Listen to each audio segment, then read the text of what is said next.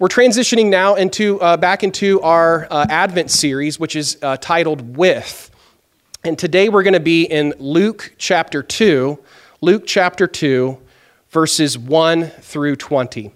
Uh, and so I'm going to go ahead and read that, and then I'm going to uh, pray for Pastor Matt as he, come as he comes to preach. Now, um, because it's such a long text, normally I see a lot of new faces here. Normally we stand up for out of respect for the reading of God's word, but since it's 20 verses today, I'm going to give you guys a break, and you guys can remain seated. So we're going to be in Luke chapter 2, verses 1 through 20 says in those days a decree went out from caesar augustus that all the world should be registered this was the first registration when Quirinius was governor of Syria, and all went to be registered, each to his own town. And Joseph also went up from Galilee, from the town of Nazareth to Judea, to the city of David, which is called Bethlehem, because he was of the house and lineage of David, to be registered with Mary, his betrothed, who was with child. And while they were there, the time came for her to give birth. And she gave birth to her firstborn son and wrapped him, in a, and wrapped him in swaddling clothes and laid him in a manger because there was no place for them in the inn. And in the same region there were shepherds out in the field keeping watch over their flock by night.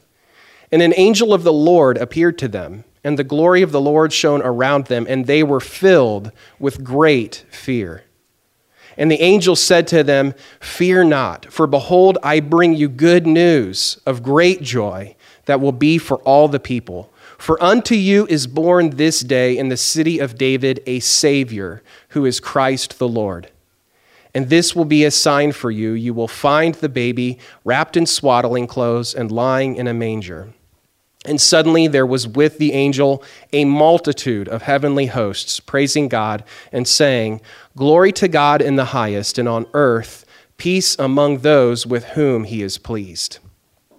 When the angels went away from them into heaven, the shepherds said to one another, Let us go over to Bethlehem and see this thing that has happened, which the Lord has made known to us. And they went with haste and found Mary and Joseph and the baby lying in a manger. And when they saw it, they made known the saying that had been told them concerning this child. And all who heard it wondered at what the shepherds told them.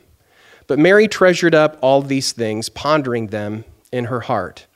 And the shepherds returned, glorifying and praising God for all they had heard and seen, as it had been told them. Let's pray as uh, Pastor Matt comes to preach this morning.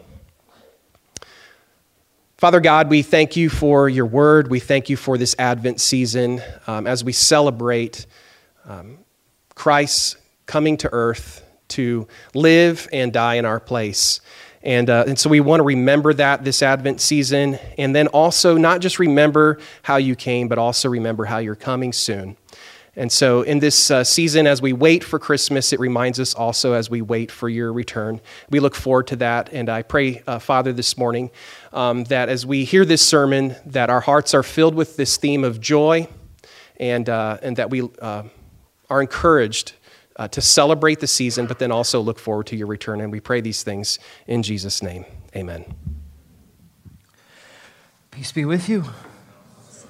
Peace be with those as well who I would love to be here and can't um, for various circumstances. Thank you for all of your serving and your giving and your praying in this season. Um, as we prepare uh, for Christmas in the upcoming weeks, I want to remind you this morning, if you haven't already uh, got the gist of it through our liturgy, um, and, and, it, was announced even in our passage that we read, but Christmas uh, is about the news of great joy news of great joy. Those are words we don't normally, we're not, we've been accustomed over a, a, while now, over the last, particularly last couple of years, that words that we're not used to g- going together. It's funny, uh, those words, news of great joy. These days, it can seem like news is meant to shock us, uh, news is meant to terrify us, um, news is meant to grip us in anxiety and keep us glued uh, for more news. That's just the nature of the world, and it's broken and it's compromised uh, state that it's in. Uh, but the news of Christmas, it is shocking, uh, but it, it, it's, it's the kind of shock that doesn't cause dread or anxiety. It's the kind of news that if you sit with it, you ponder it, um, it, it it does have this mysterious power to bring up an abiding, deep, sustaining, steadfast kind of joy in whatever position or state that you find yourself in this season. And we certainly hope that um, you get there this season. Um, it's more like uh, joyful wonder and anticipation. We should excitedly want to know what this means for us. I don't care if you're a brand new Christian or you've been Christian for years, the Christmas story, I don't think we can ever or should ever get tired of it or plumb the depths of it. Real news means something happened. Again, that's not something we're used to trying to figure out what is news these days. But the idea, in actuality, real news means something happened, and because it happened, things must be different now. That's what makes it news. The world is now different because something took place. And so there is this deep, abiding joy that Luke uh, wants to get across here.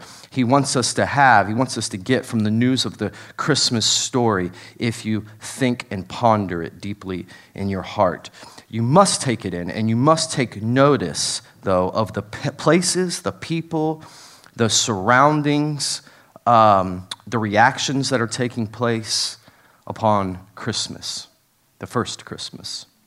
And I would say to you, and I would submit to you, and you have to notice it.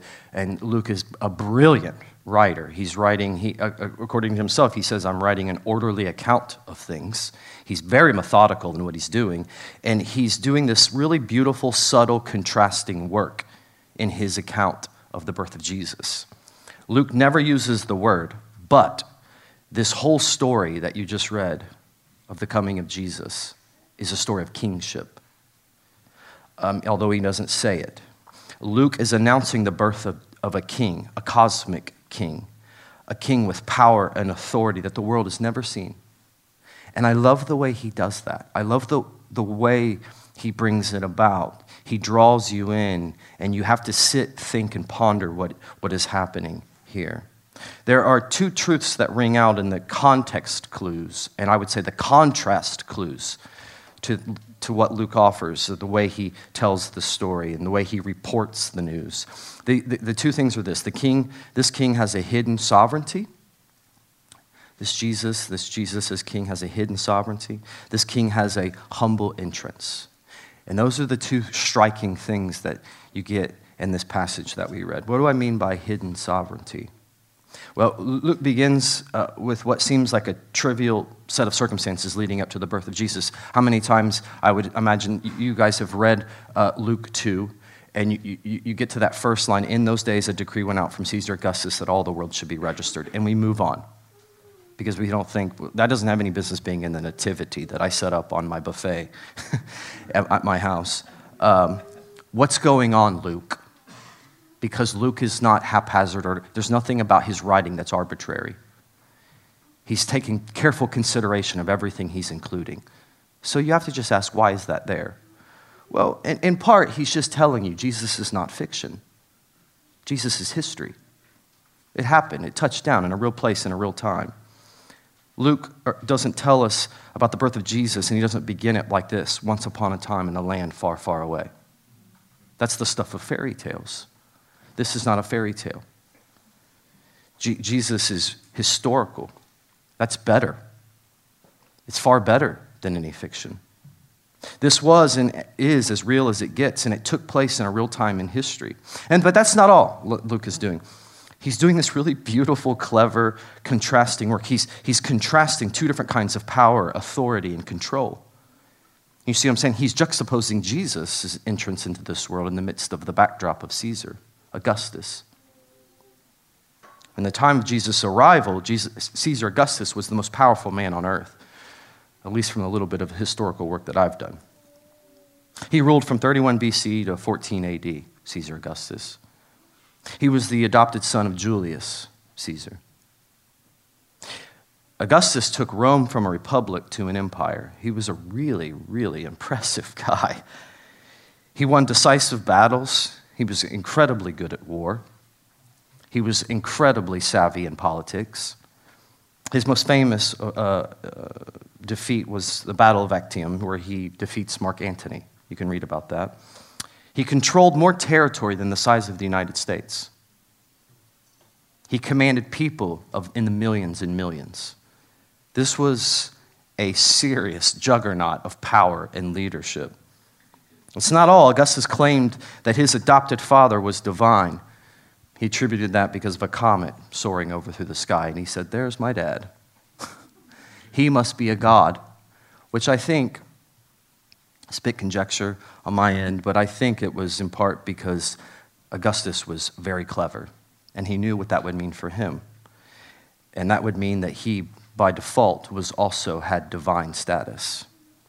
And it, it is very well recorded that he was known to be the political savior, quote, political savior of Rome. Um, upon his death, he was actually called Son of God.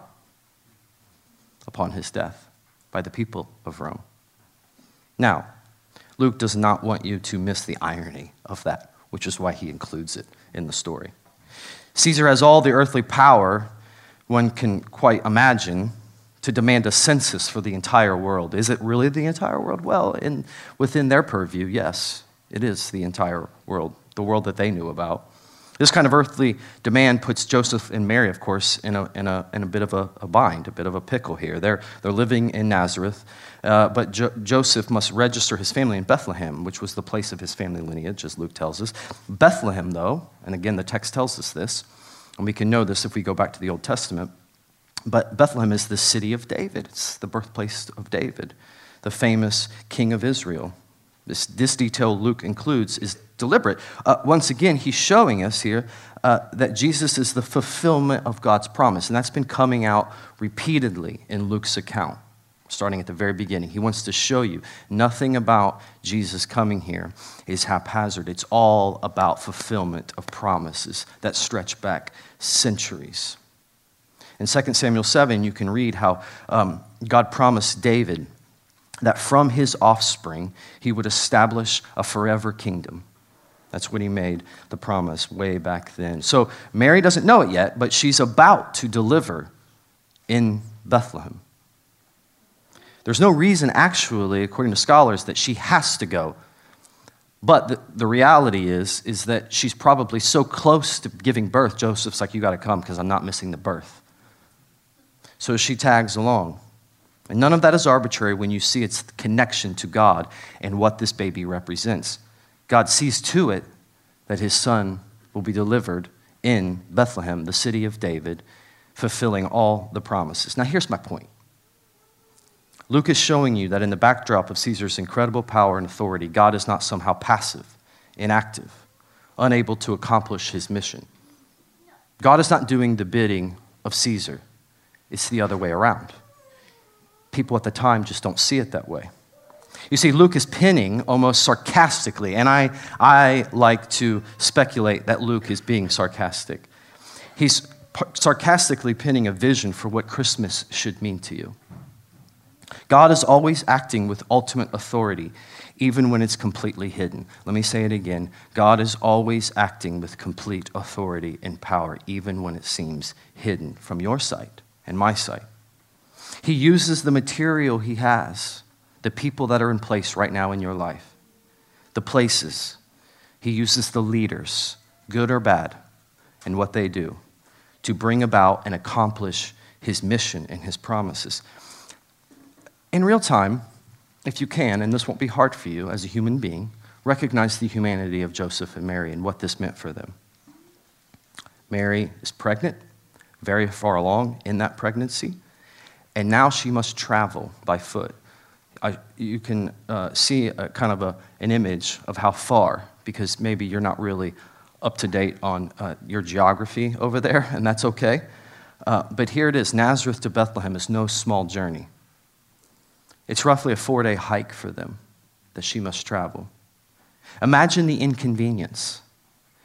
Now, if I said here a raise of hands of whom, how many people in this room are pregnant, please don't do it. I don't want to know. It would be all of you. But um, but there are many, what I'm trying to get at is there are many of you that know as, as time goes on throughout a pregnancy, the least thing, the last thing you want to do is go hiking for four days, okay? Um, you know, does she ride it? I mean, you know, how do they get there? Listen, they're not getting there in a Tesla, right? This is how far they have to go. I can only imagine the level of discomfort the inconvenience, the grumbling that probably was taking place in Joseph and Mary. It was not something that they would have picked. When you're about to deliver your firstborn son, this is her first child. You know, I mean, some of you, you're like on your fourth or fifth or sixth, but, and you're like, you're out there up to the due date playing tennis. You know what I mean? Because you're like, whatever, I get it. But your firstborn, no, no, no, no. You know what I mean? The nesting runs deep. You know what I mean? And you can imagine what she's thinking and wanting to do and all the things that are swirling in her, in her head. The last thing she wants to do is travel by foot or donkey 70 miles. 70 miles. To a town, nonetheless, that's going to be crowded because of this census. And as you'll see, they'll have to compromise on where to stay because it's so crowded. So, what I'm saying is, what I'm sure felt like a terrible setback for them is actually God moving in the hidden details of it. Now, here's how that should impact us, right? If you haven't already connected all these dots. Christmas should remind us that God's power and authority is operating within our lives, even when it seems absolutely unknown to us. Even when it seems like things are just standing still. Just yesterday, I popped up to the office up above to grab some things and I took time to uh, stand and look out. I usually do things like that to, to take a moment to pray, um, take in the view. And, and as I did so yesterday afternoon, I, I couldn't help but notice, um, and this is a regular occurrence up there, um, but, and it was a windy day, which it's always windy up there. I mean, it's just always whipping through. And there were birds of prey hovering over the field, just up here. And as I looked at them, it was what was so striking about it is, is it was as if these birds were literally suspended in the air. No flap of the wing, no movement to them, just completely like someone painted them in the sky. Now, obviously, we're logical people. We know how birds fly, right? And the wind is coming through, the wind is gusting through. Can I see it? No. Sight of it. But it's there, it's moving, it's suspending that bird. There's an active agent at play. We just can't, we don't have the eyes necessarily to see it. And as I looked at that, as I thought about this story, as I thought about Christmas, as I thought about how God moves in our lives, as I thought, as I thought about how so often we get frustrated, rightfully so, at our circumstances, our setbacks, our trivial frustrations that we must go through, and we wonder, Where are you, God? And we just can't see. Is that our fault? I don't think so, not all the time. But that doesn't mean that He's not there. I mentioned this whole bird thing because it's an image of what life is like under God's rule very often. The setbacks, the trivial surroundings are never haphazard or, or arbitrary. It's all material that God is using to fulfill where He wants you to go. It's how He wants to shape you, even. Even in the midst of terrible boredom, very often when your life seems like it's standing still and you're frustrated by how still it seems, maybe things are terribly difficult. What I submit to you is a Christmas is a reminder that God is not absent. He's not. He's not somehow bored with you, taken up with more interesting things in the Middle East or something like that. He's very much involved. You know, we have sayings like the devil's in the details. What I would ask you to do is reframe that. God is in the details of your life, every bit of it. There's not a detail untouched by him. We just don't always have the eyes or the ability to notice yet how it makes sense. And what this invites you to do is learn how to wait. Learn how to long to get more information, see more of God in it. Learn to be patient, learn to trust Him even when it's difficult. That's what this story should remind us of. The claim of Christmas should soothe our restless spirits into a kind of deep, abiding trust. Don't give up on God, even though what seems like in your life like He's absent. He has not given up on you. You might need to wait, but you can wait with trust. That's what the Christmas story in part wants to remind you of. And, and trust you should, should be able to do if you get what's happening here. He's worthy of your trust, even when you're waiting in a ton of silence and a ton of inactivity or a ton of difficulty. He is worthy of your trust, particularly the more you see the humility of his character. That's the second thing that Luke is careful to put into the telling of Christmas. He wants us to see this humble entrance, the contrast of that against, again, the backdrop of Caesars and the Herods of the world. Joseph and Mary are, are in Bethlehem, and the time comes. You know, see, we, we see this. Jesus must be delivered, which alone is staggering and crazy to think about. The one who existed before the foundation of the world, the one who stands in the very presence of God, is not only stooping down into this earth and taking on flesh as a baby, but he does so with so little comfort and so little fanfare. Verse 7 says, And she gave birth to her firstborn son, wrapped him in swaddling cloths, strips of linen, to keep his little limbs straight, I'm sure. And she laid him in a manger because there was no place for them in the inn. We assume a lot about uh, the birth of Jesus. We assume a lot about the Christmas story because of things we were raised around or because of the little nativity scenes that we had in our homes growing up that were strange. Like I remember uh, there was a nativity scene um, that I used to secretly go off and play with, you know, that my mom would set up. And there were camels in that nativity scene, which now I think, look at Luke and I go, he doesn't mention any camels. We assume a lot about the nativity. We assume a lot about the story. We assume a lot of things that aren't necessarily there. Seldom do we actually ponder over the actual details that Luke gives us. Luke never mentions a stable. He never mentions cute, cuddly farm animals either. We just assume that they were there. I'm not saying, I'm not saying that there weren't animals present. I'm just saying we assume so much into the, the story that actually isn't really told to us. What Luke does mention is the Savior of the world comes to us as a baby, he must be breastfed. That is strange. He must be swaddled because he's probably crying. And he is laid in a manger, which is a feeding trough made out of either wood or stone. Not some lavish crib feathered in purple linen fitting for a king. They're likely having to stay in an adjacent room to someone's living quarters um, or the bottom floor of a small house. And what they're likely in is, is, is, a situation where they're, they're in a space that was reserved specifically for animals to be brought in at night out of the cold or away from predators.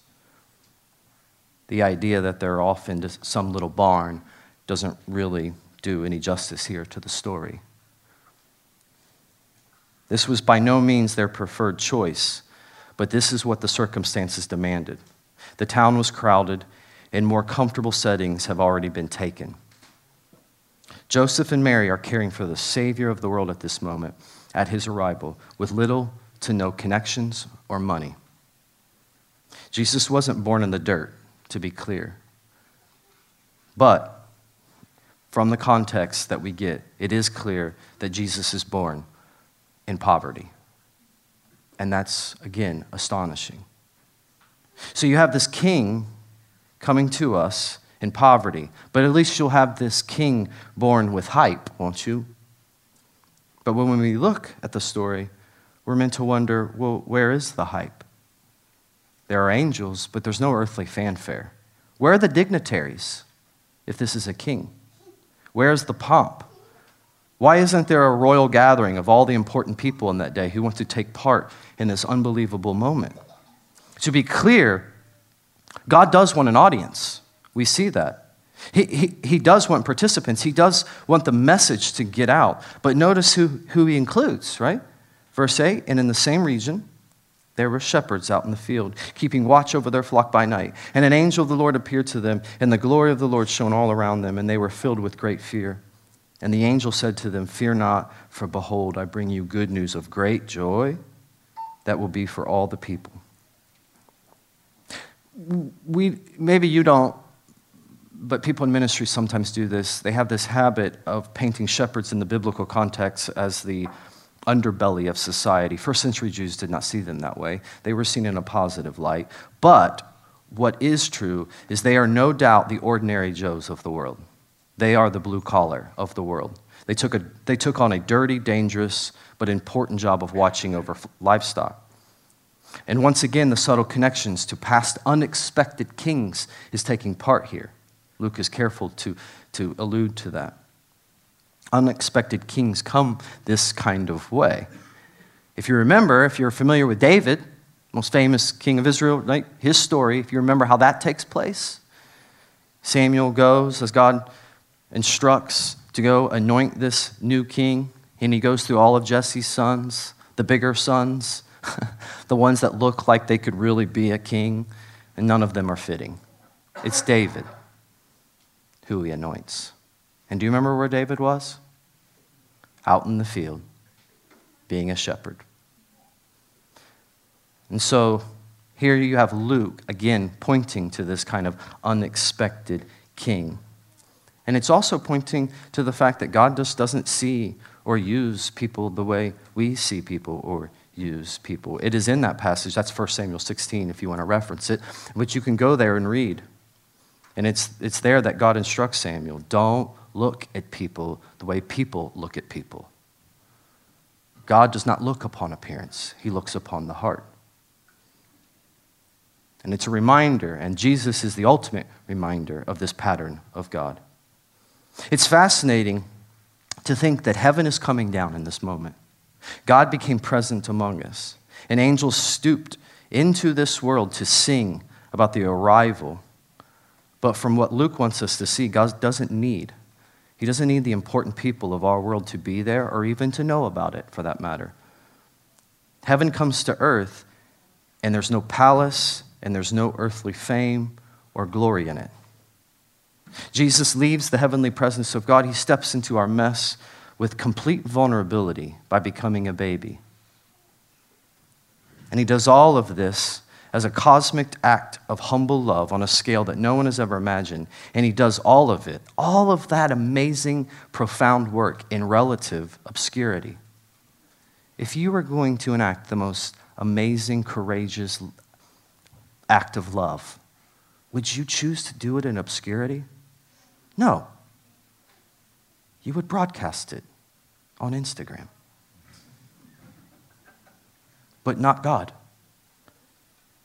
It's crazy enough that Jesus sheds his glory and enters poverty out of sheer love for his broken creation. But to do so with such humble fanfare should cause us to pause with under utter astonishment. What does that say about God? And what does that say about how he wants you to know him and follow him? Uh, the scholar Darrell Bock aptly says the agent of God lives without pretense. This is both comforting and challenging to me. Christmas doesn't just speak to the character of God, although it does. It speaks to the pattern of how he operates over and over again in this world. God consistently goes out to the margins of this world. We see this over and over and over again in all the stories of the scriptures. He likes to move in the ordinary places and in the ordinary people. He doesn't flex his power or his significance the way we would. Christmas is the news that Jesus subverts the Caesars of the world. Do you see that? That's the, the contrast that he's making here. He doesn't go to the palaces, he goes to the blue collar. He goes to the poor, he goes to the left out. He goes to the ones that we think can't contribute a lot. God is not in need, nor is he impressed by our worldly significance or our, our, our worldly or our earthly talents.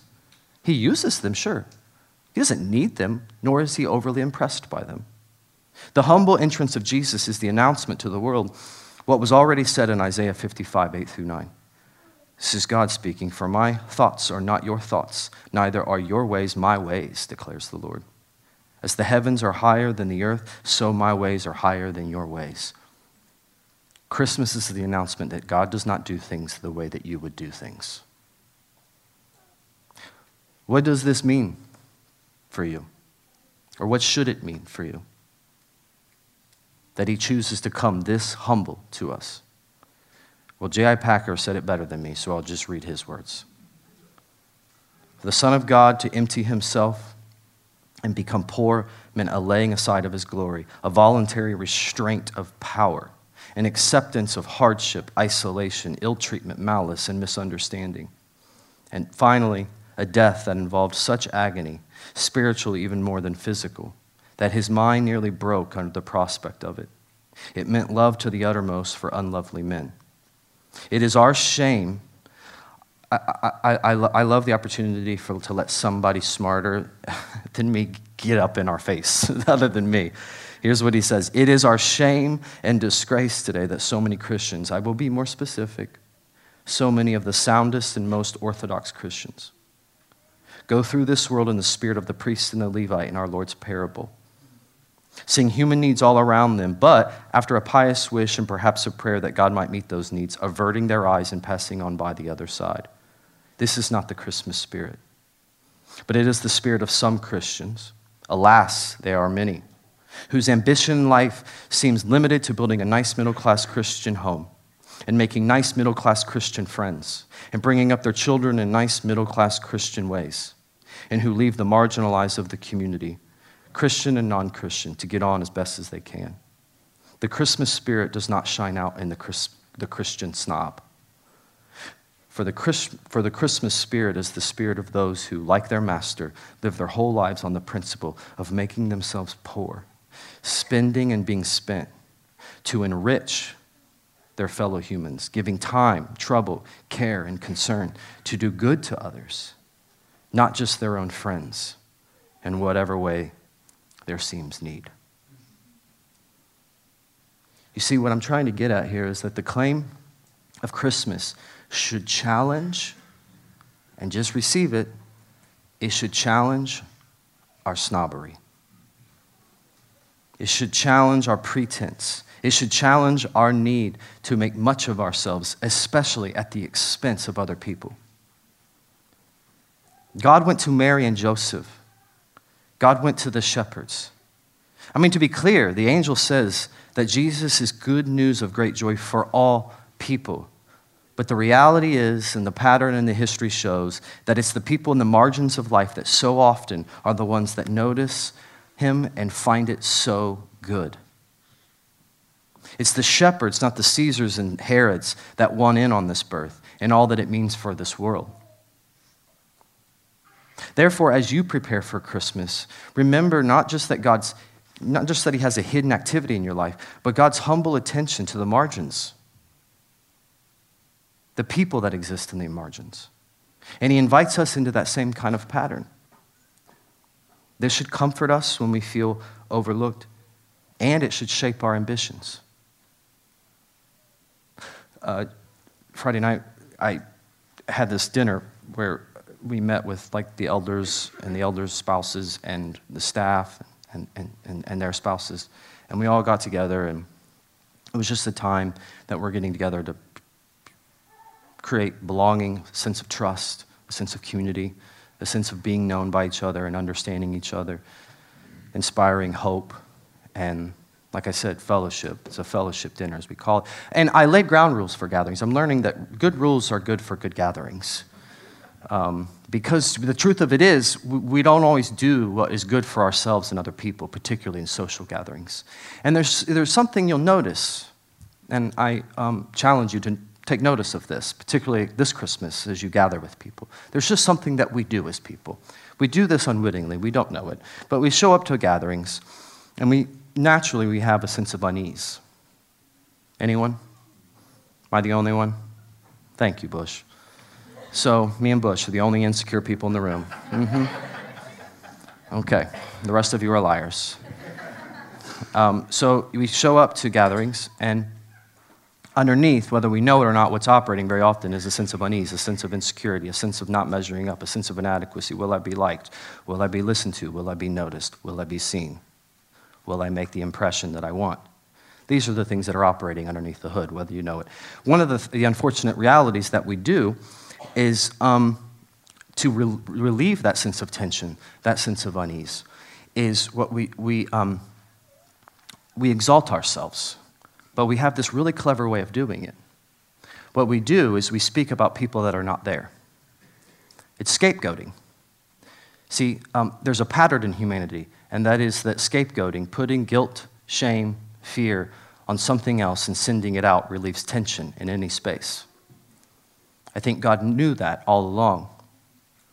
This is, of course, what God invites us into in the gospel is this idea that when we put guilt, fear, and shame and these things on Jesus and send him out and let him bear it, it should relieve tension in us and it should create deeper fellowship. And anytime it's not, we're missing it. And see, so what we naturally do, unfortunately, when we're not careful and we're not attentive to what we're doing, is we create community by people that we don't like. So we talk about other people that we don't like.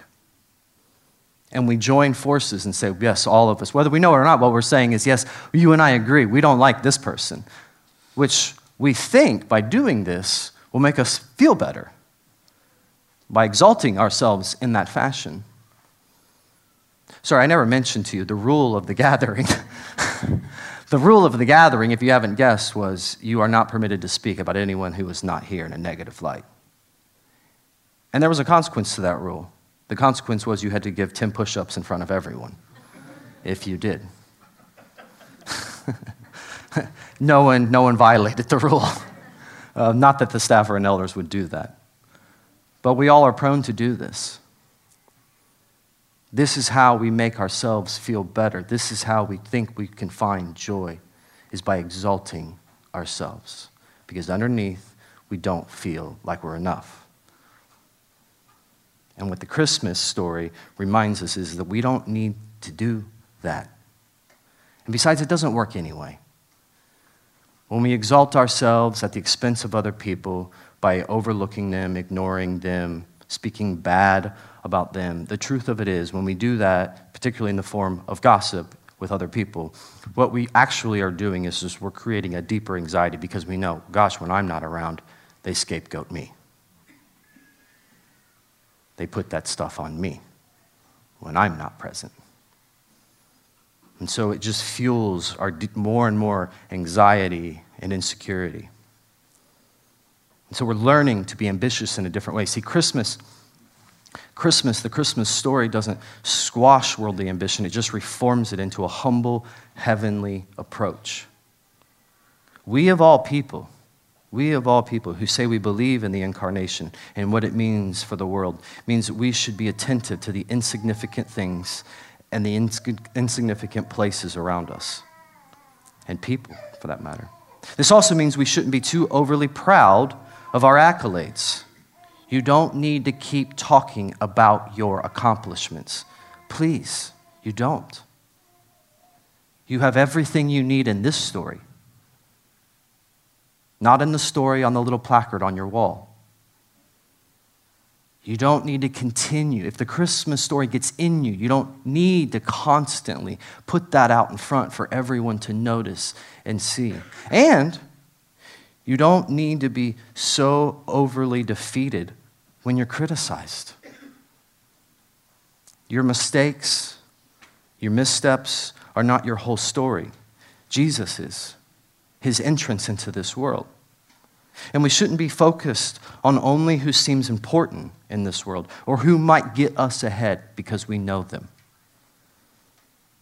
The joy of Christmas, at least in part, is the announcement that the one, that one's importance, your importance, my importance, one's importance is not a matter of one's environment or the supposed status that things bring to you. Rather, importance is a function of one's role in God's work. That's what makes you important. So the question is this as we, as we wrap up Do you long to see this? That Do, do, you, do you long to get this into your bones? To not just recognize the shocking vulnerability of God coming down, but what it means for you and how it should change you. Do you long to have this Savior deeper into your heart? Not just that, but deeper into your ways of living. I mean, the way you get there, I think, is like Mary. Luke says she treasured up all these things, pondering them in her heart. Now, I, I think to some degree this means that Mary didn't grasp it all the way. She, she, she knew she was part of a cosmic story of love that changes everything forever. But, but the things on that kind of a scale are not quickly understood or quickly applied. It takes time, it's a slow process of mistakes, study, prayer, practice, and we keep after it. But have you at least started the journey? I do not assume that every single one of you is a Christian. I do not make that assumption. Nor do I assume that every single one of you has the, the true Christmas story operating right now as you prepare over these next few weeks. I don't assume. Let's not be presumptuous. Have you at least started this journey? Are you on the fence with the faith? Are you on the fence with Jesus? If your heart is open to this kind of story, fantastic. Stay open. Keep asking questions. Begin a life of prayer. Begin a life of actually reading intently in the Gospels. Are you open not only to his hidden sovereignty, but his humble entrance and what that means for you? I hope, I hope this Christmas you will start that journey if you haven't already. And if you have, and you're here this morning and, and, and you've been on that journey for a long time, I, I, stay you, I, I hope that you stay encouraged and that you hold on and that you wait and you continue to, to, to, to press into the longings that you feel and, and, and, and the ways that you don't always see how He's working and operating in your life, but you wait and you wait attentively because you trust Him, because His character has shown that He's good on His word. And so I invite us into that, wherever you're at, into that space, whether you're, you, you need to begin a journey with Jesus or you've been on your journey with Jesus for a long time. But I invite you to that this morning in communion. The last night that Jesus spent with his friends before he was taken and crucified, after eating dinner, he had took this bread and he broke it. And he said, This is my body, which is for you. It's a gift to you. And he took the cup and he said, This is the cup of the new covenant in my blood. And he gave us this. This is a practice, a way, this is a symbol, a way for us to remember and keep proclaiming these truths, this idea that this is one who came for us. The, the Christmas story is not the story of good advice, it's the story of news. Something took place, and we at most stand back, take it in, and let the news of it, the reality of it, shape us. And that's my uh, invitation for you this morning to simply take time to let this sink in. Because I don't know all the, the ways in which this needs to shape you this particular Christmas season, but I know that there are ways that we all need to be shaped. And so if you're a Christian, you're invited to come to this station or this station. Come in gratitude, come in humility, taking a piece of the bread dipping it in the wine or the juice in which we celebrate Jesus on our behalf. Father, I thank you this morning for the time that we've had. And I thank you for the story, the opportunity to be able to read the story and reflect on the story. And most importantly, Father, we want to stand amazed and astonished that you would come for us. And not just that you would come for us, but you would come for, for us in this particular way shedding all of your fame and all of your glory, shedding all of the heavenly host, singing and praising your name to step in and stoop into this mess. I cannot believe that you would do that. It is a struggle for me to believe that you would do it. So help me and help others in our unbelief. Because your word says that you've done it. And that you're at the right hand right now, that Jesus is at your right hand interceding on our behalf. And so this Christmas, may we have a growing and abiding joy, no matter the losses we've experienced, no matter the confusions that we sit in right now, because we know that you have your eye on us, that you're working in the details of our lives, that you have a plan, and that plan is for redemption. May we trust in that this morning as we take part in this meal. It's in Jesus' name that we always pray. Amen.